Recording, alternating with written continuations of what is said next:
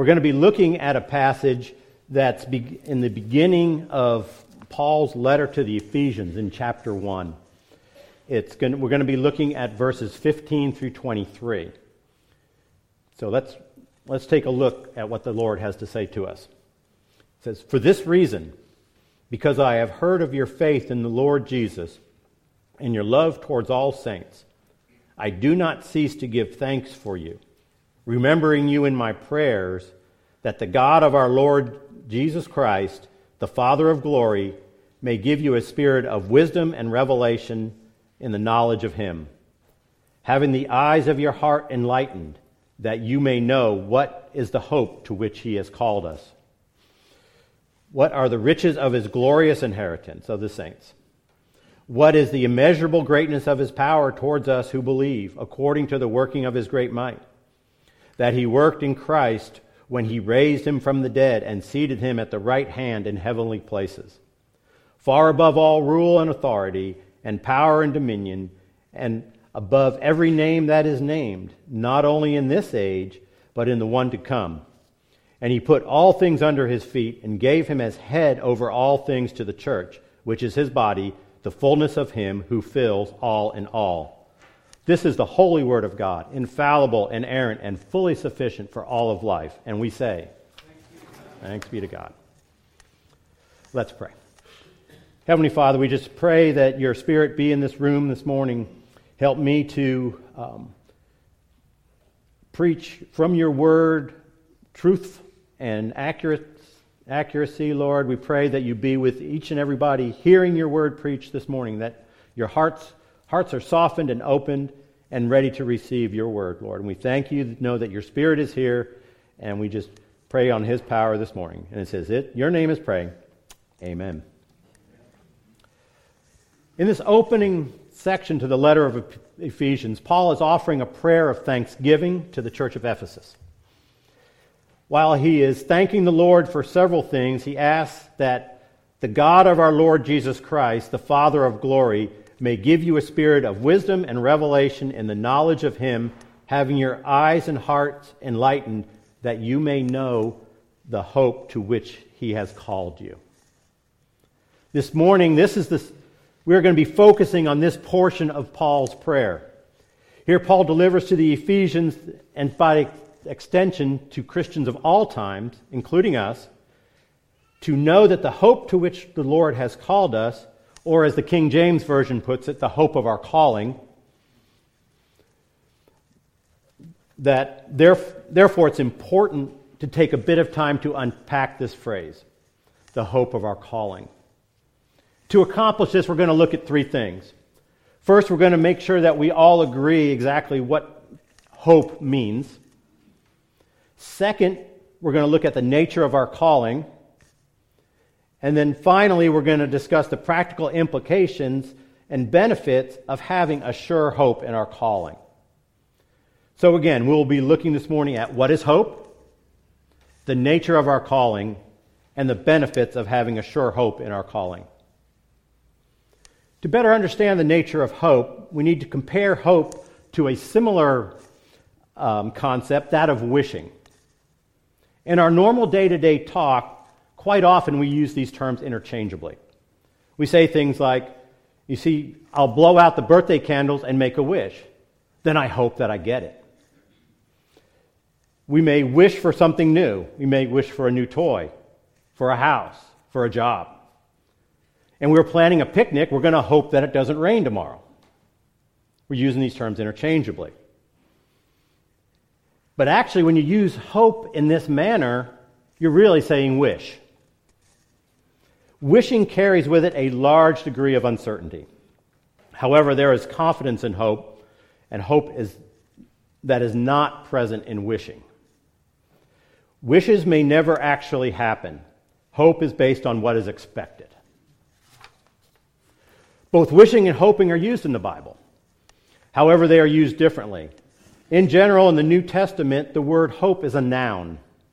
In Ephesians 1:18, the word hope is elpis.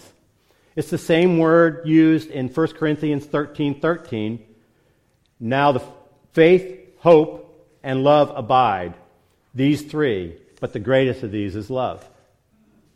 Hope here is a joyful and confident expectation of eternal salvation. Alternatively, wish tends to be used as a verb in Scripture. It expresses a desire. An example is in 1 Corinthians 7 7, where it says, I wish that all were as myself, but each of you has his own gift from God, one of one kind and one of another.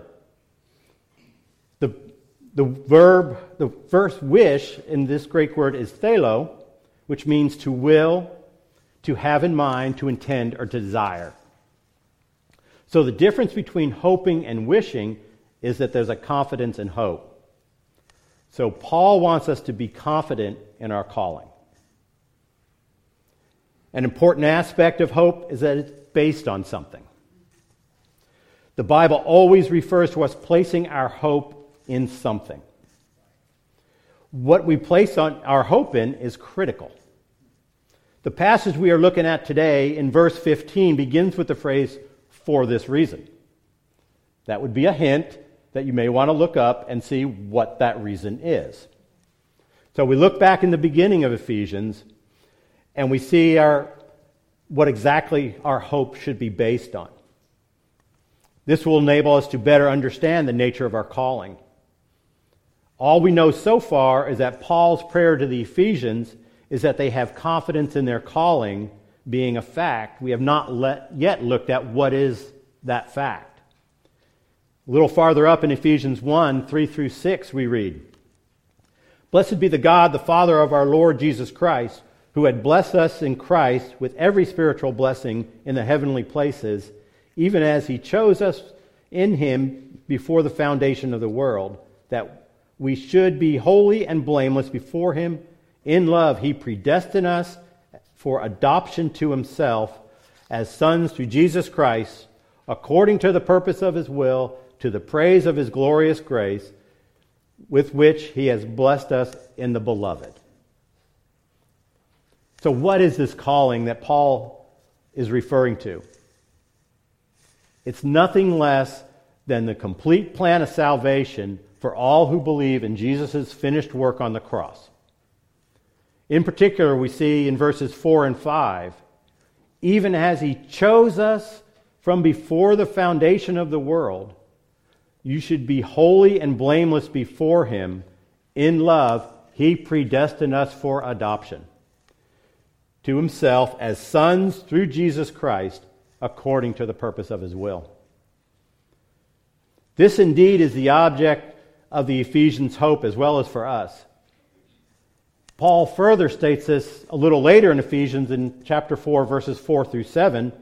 says, There is one body and one spirit, just as we were called to one hope that belongs to your call.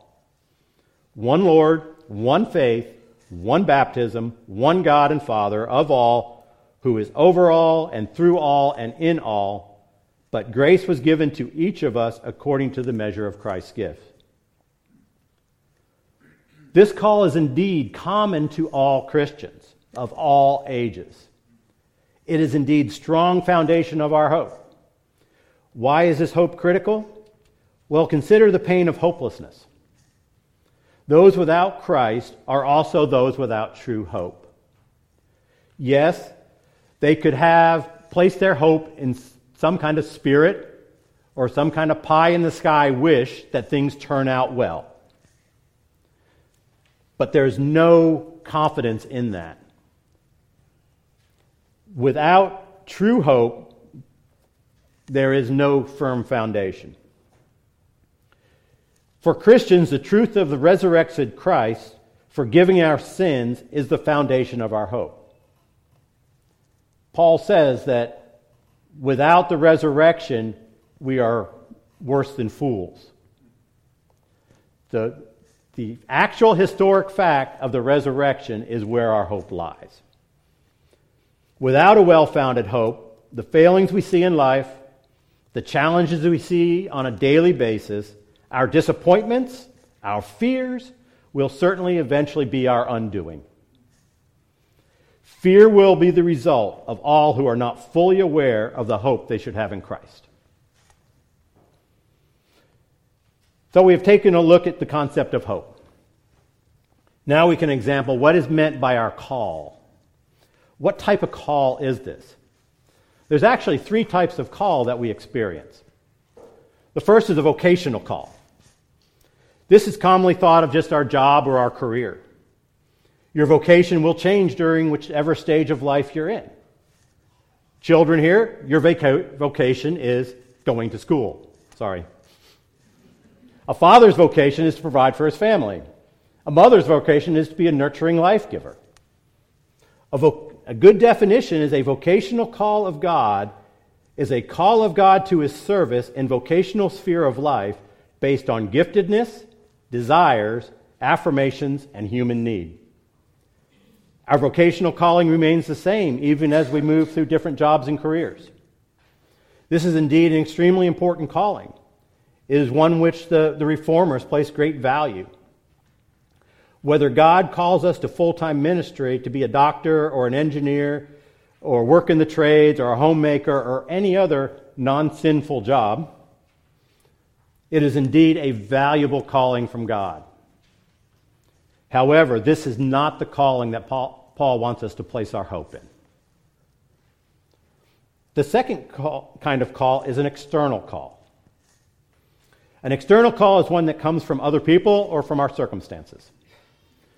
When several people come and tell you that you're either good at writing, or singing, or teaching, or caring, or math, or science, an external call is starting to be formed. If circumstances align themselves in such a way that you have the opportunity to write for a living, or to work as a nurse, this external call may become more concrete. There's an example of an external call, and that's a call offered from a particular church to a potential pastor. Will actually mentioned that earlier, but three years ago, this congregation had a call to Brian Rhodes to be our pastor. And then we had to show the importance of that call a few weeks or a month or so ago. We also had to approve the revision of the terms of that call, namely Brian's salary. So it's an important call. But again, maybe not what we're putting our hope in. The third type of call is an internal call.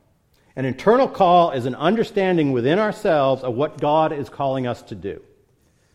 When Brian was ordained, he had to confirm that not only did he have an external call to Grace Church, he also had a firm conviction of an internal call to the pastorate as well. So, what type of call does God use? Does he call his people to himself with an external call? He certainly does. Calvin calls this the universal call, and this occurs every time the word is preached or we share the gospel. God invites all men without distinction to himself through the preached word. However, we also know that not everyone who hears the gospel responds with saving faith. So I submit to you that the external call of God is not what Paul has in mind when he wants us to place our hope in something. If it was the external call, we would be able to place our hope in the mere fact that you were sitting here this morning listening to the Bible preached. Or we went to some evangelical rally or listened to something on the radio. So, how about if it's not just being there, but if we have a, a good response to it? We hear the external proclamation of God's word and we have a deep feeling or a conviction that we want to sign up to be a Christian. This is not a good place to place our hope either because a deep feeling or conviction of what the Lord would have us do is something that's strictly internal to us. All we know that we all know that feelings can and do change. Therefore, it's not a great foundation for hope. The calling that we are to put our hope in is how God brings us to himself. This is what Calvin termed God's special call. This is accompanied by an illumination of the Holy Spirit that leads to true faith in Christ. The special call of God is a calling that referred to in this verse today, as well as discussed in Romans 8:30. And it's a manner very similar to Ephesians 1 through 4, 4 through 5, where Romans 8 says, And to those he predestined, he also called, and those who he called, he also justified, and those who he justified, he also glorified. How does God call us to belief in Christ? To understand God's call works in the believer, we need to look at the, what it means for God to draw us to himself. In fact, Ephesians 2:1 tells us that we were dead in our trespasses of sin and therefore cannot respond to God's call on our own. This is clearly set forth again in Romans 8, 7 and 8. For the mind of Christ is set on, mind that is set on the flesh is hostile to God, for it does not submit to God's law. Indeed, it cannot. Those who are in the flesh cannot please God. Need a solution to this problem. This is a big problem. We can listen to preaching and not come to Christ. In fact, we can't. But Jesus does give us a solution to this in John 6 44. And he says, No one can come to me unless the Father who sent me draws him, and I will raise him up on the last day. So it's therefore a necessary condition for the Father to draw people to belief in Christ. So now what do we need to do? We need to figure out what drawing looks like. There's two ways that God could draw people to himself. He could do it synergistically or monergistically. The word synergistic has a prefix syn. We've heard that it's in synonym, it means together. Erg is like energy, and it means work. So to talk about synergistic, it's working together. So what does that look like? You can think of a, one person cooking a meal and another person setting the table. They are both working together to have a nice dinner. But then let's look at it a little bit different. Even though these two people are working together, performing different tasks, they're still working together. Monergistic replaces the prefix syn with mon or mono, meaning one, which therefore monergistic means that there is only one person working. In other words, the cook also sets the table. Any problems with that, ladies? if God were to draw us synergistically, he would be seeking to woo us or entice us to Christ. We would still be responsible for our positive response to the gospel. Many of you know we have a little, or actually a big puppy at home. He's getting bigger. And it's much like this idea of wooing or enticing is like teaching a puppy to come when you're holding a treat. And that may work for a while, right? However, there'll be a day when you're attempting to train this puppy, and he decided, and even though you want him to come to you, he would much rather run around the backyard than come get that little piece of treat you have. So now, if you think about that in the, nat- in the part of human nature, if it can prompt us to choose Christ, then we would also have the ability to unchoose Christ. It's whatever we want to do. So this is not a, a situation where we can place our hope or confidence in. To understand this a little further, we can look at the idea of human free will. And I always love what R.C. Sproul talked about when he was um, discussing like what Jonathan Edwards taught about human free will. It's very simple. It's simply the fact that people will always do what they want to do at any given moment. The choice to a pew you are sitting in right now, when you walked into this room, you made a choice. You decided whether you wanted to sit in the front or the back, in the middle of the row, out by the aisle, under the air conditioning vent, far away from the air conditioning vent. You have your choice. Now let's change this around a little bit and say that you come in a little late on Easter morning.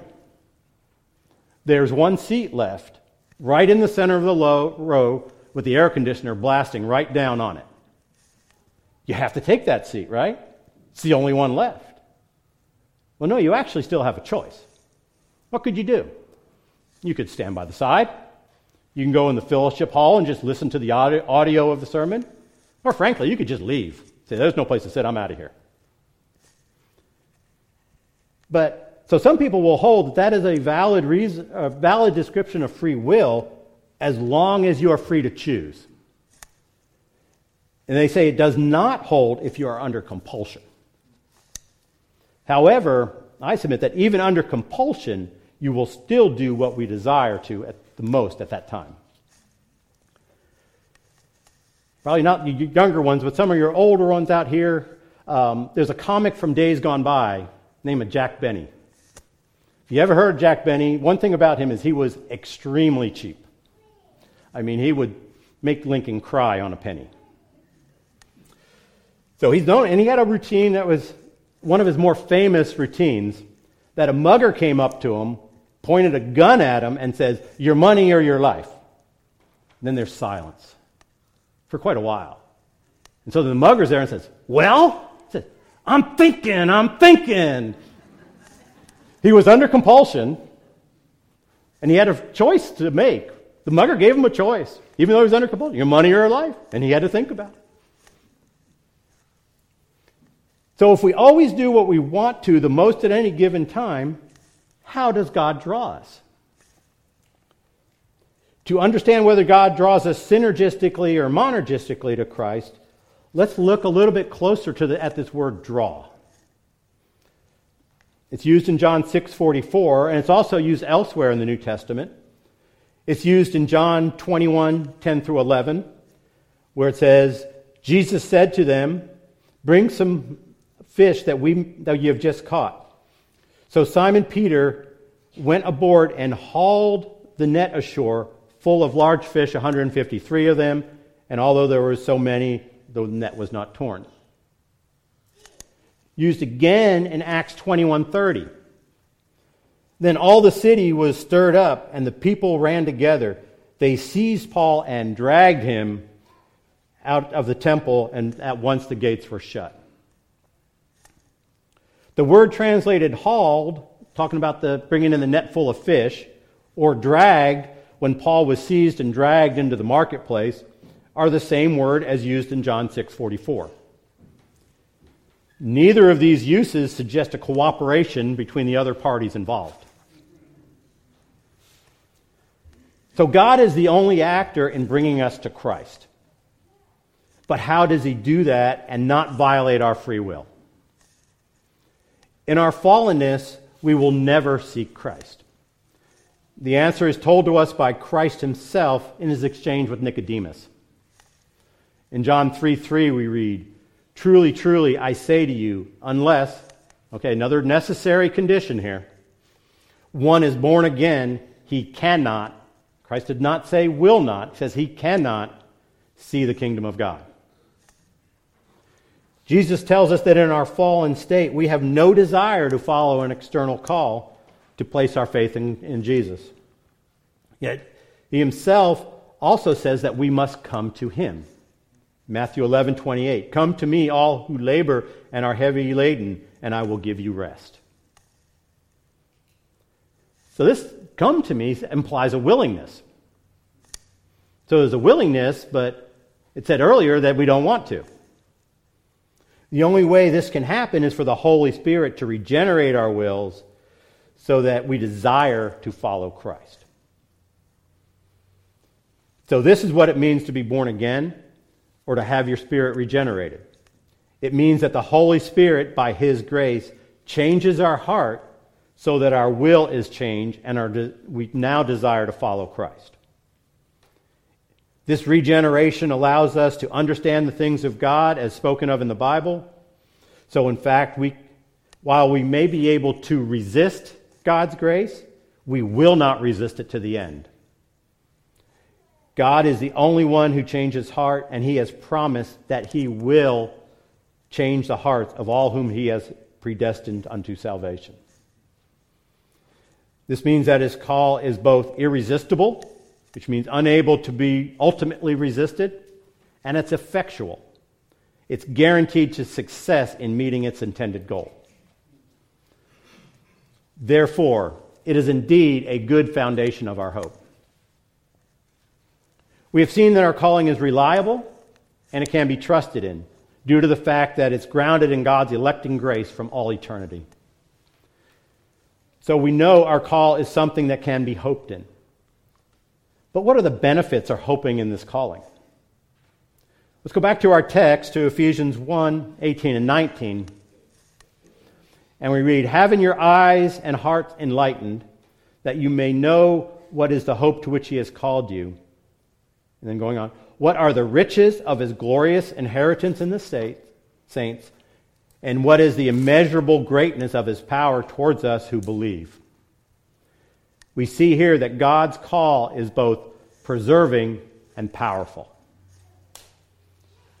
Let's first look at this idea of riches of his glorious inheritance in the saints. What is this inheritance? Recall, we read earlier that God predestined us to adoption. So I ask, what is the difference between a foster child and an adopted child? The difference is certainty of what the future holds. We can be assured that our position in Christ, because we have been adopted into the family of God. This is true no matter what we do. We cannot lose this status. How do we know that? Well, actually, the three persons of the Trinity confirm it. In Jesus' high priestly prayer in John 17, we read, I have manifested your name to the people who, whom you gave me out of this world. Yours, the Father, they were, and you gave them to me, the Son. And they have kept your word. Now they know, which is a work of the Spirit, that everything that you have given me is from you. For I have given them the words that you gave me, and they have received them and have come to know the truth that I came from you, and they have believed that you sent me. I am praying for them. I am not praying for the world, but for those whom you, the Father, have given me, the Son. That they are yours, all are your, all mine are yours, yours are mine, and I am glorified in them. I am no longer in this world, but they are in the world. And instantly the Spirit continues to work within us. And I am coming to you, Holy Father.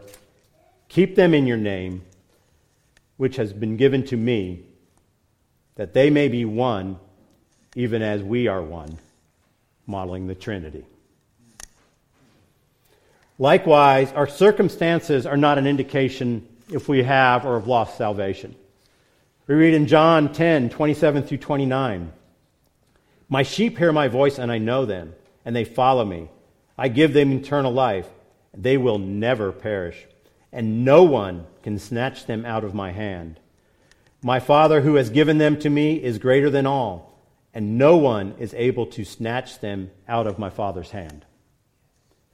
Never forget, the Father has known his children from the beginning and has promised that none will perish.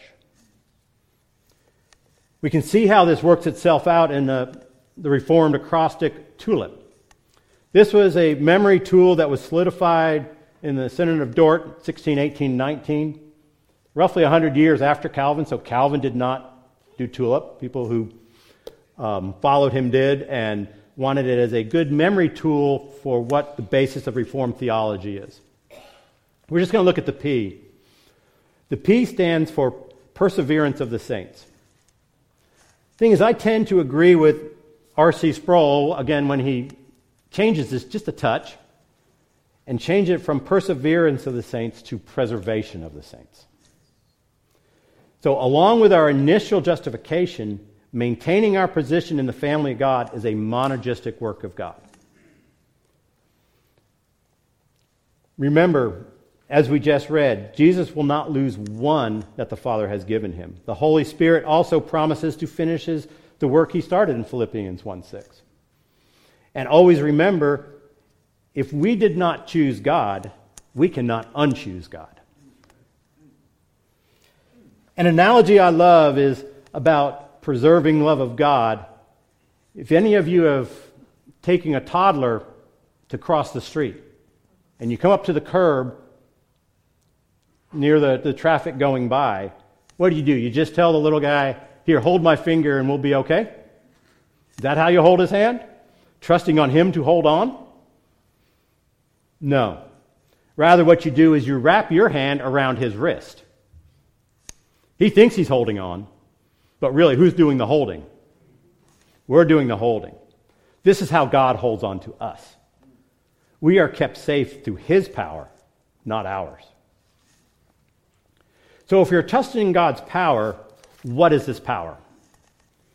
I mentioned before, it's a powerful call. Our text in Ephesians, a little farther down in verses 19 and 20, read And what is the immeasurable greatness of his power towards us who believe, according to the working of his great might, that he worked in Christ when he raised him from the dead and seated him at the right hand in the heavenly places? The first proof that we can have confidence in our call is the fact of the resurrection of Christ. Through the death and resurrection of Christ, we know that our sins, past, present, and future, have been atoned for and are forgiven. We also know through the ascension of Christ, Christ's death, that death is conquered and that we have his righteousness imputed to us. We see that Jesus has completed the work of atonement and is seated at the right hand of God the Father. So it's true that being seated at the right hand of God is indeed a place of honor in which Christ is completely worthy. However, our text points out another fact about being at God's right hand it is the position of power. Christ exhibits all of God's power to protect protection of his people and sustaining creation. We continue reading in our passage. He is far above all rule and authority and power and dominion and above every name that is named, not only in this age, but also in the one to come. And he put all things under his feet and gave him as head over all things to the church. This is the source of the preserving power of Christ for us. When all when things get hard or scary or uncertain, remember, all things work together for the good to those who are called for, of God. So, what have we seen this morning? We have seen first that hope is more than simply desiring something, it is understanding that we place our hope, um, that we understand that it can and will happen. There is a confidence in hope. The object of our hope is indeed trustworthy. It is God who called us and drew us to Christ. He has promised that He will never lose even one of those He has given to the Son. The object of our hope is powerful. Christ is seated at the right hand of God, the hand of power. Christ not only sustains all of creation, He sustains and keeps each one of us. The trustworthiness and power of God, God's call on each one of us, is the source of comfort and encouraging as we pass through the hills and the valleys of this life in the falling world. So, where do we go from here? First, if you have not felt a confidence in your eternal security, it may be that while you have placed yourself under the external call of God by attending church, the Lord may be prompting you this morning to yield to his special call on your life. If you have never repented of your sins and placed your hope in the resurrected Lord Jesus to forgive your sins, to may, today may be the day God is calling you to do just that. If you know that you are a follower of Christ, and let, yet your hope is lacking this morning, there are things you can do to strengthen your hope.